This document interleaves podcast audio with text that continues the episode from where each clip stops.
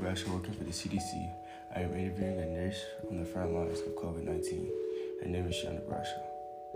What is the coronavirus slash COVID 19?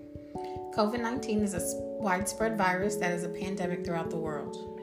How is the coronavirus spread to others? This virus is a flu like virus that can be spread through air and human contact. This virus messes with your immune system and respiratory system in efforts to make both fail. Meaning, if you catch the coronavirus, it will try to weaken your immune system so that a common cold or pneumonia will kill you.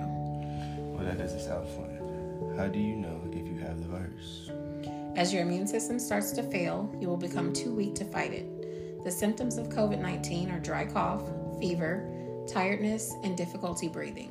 You can always test the strength of your lungs by holding your breath for 10 seconds.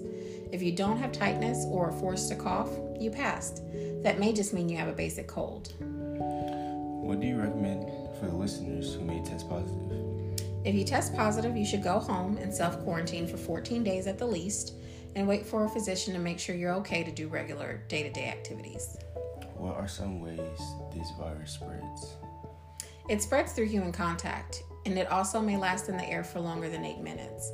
If someone sneezes with the virus and they didn't cover their mouths, then it may last in the air for longer than eight minutes. It can also last up to 12 hours on metal surfaces if they're not properly cleaned. Examples of metal surfaces are bars at gyms, door handles, and other things like that.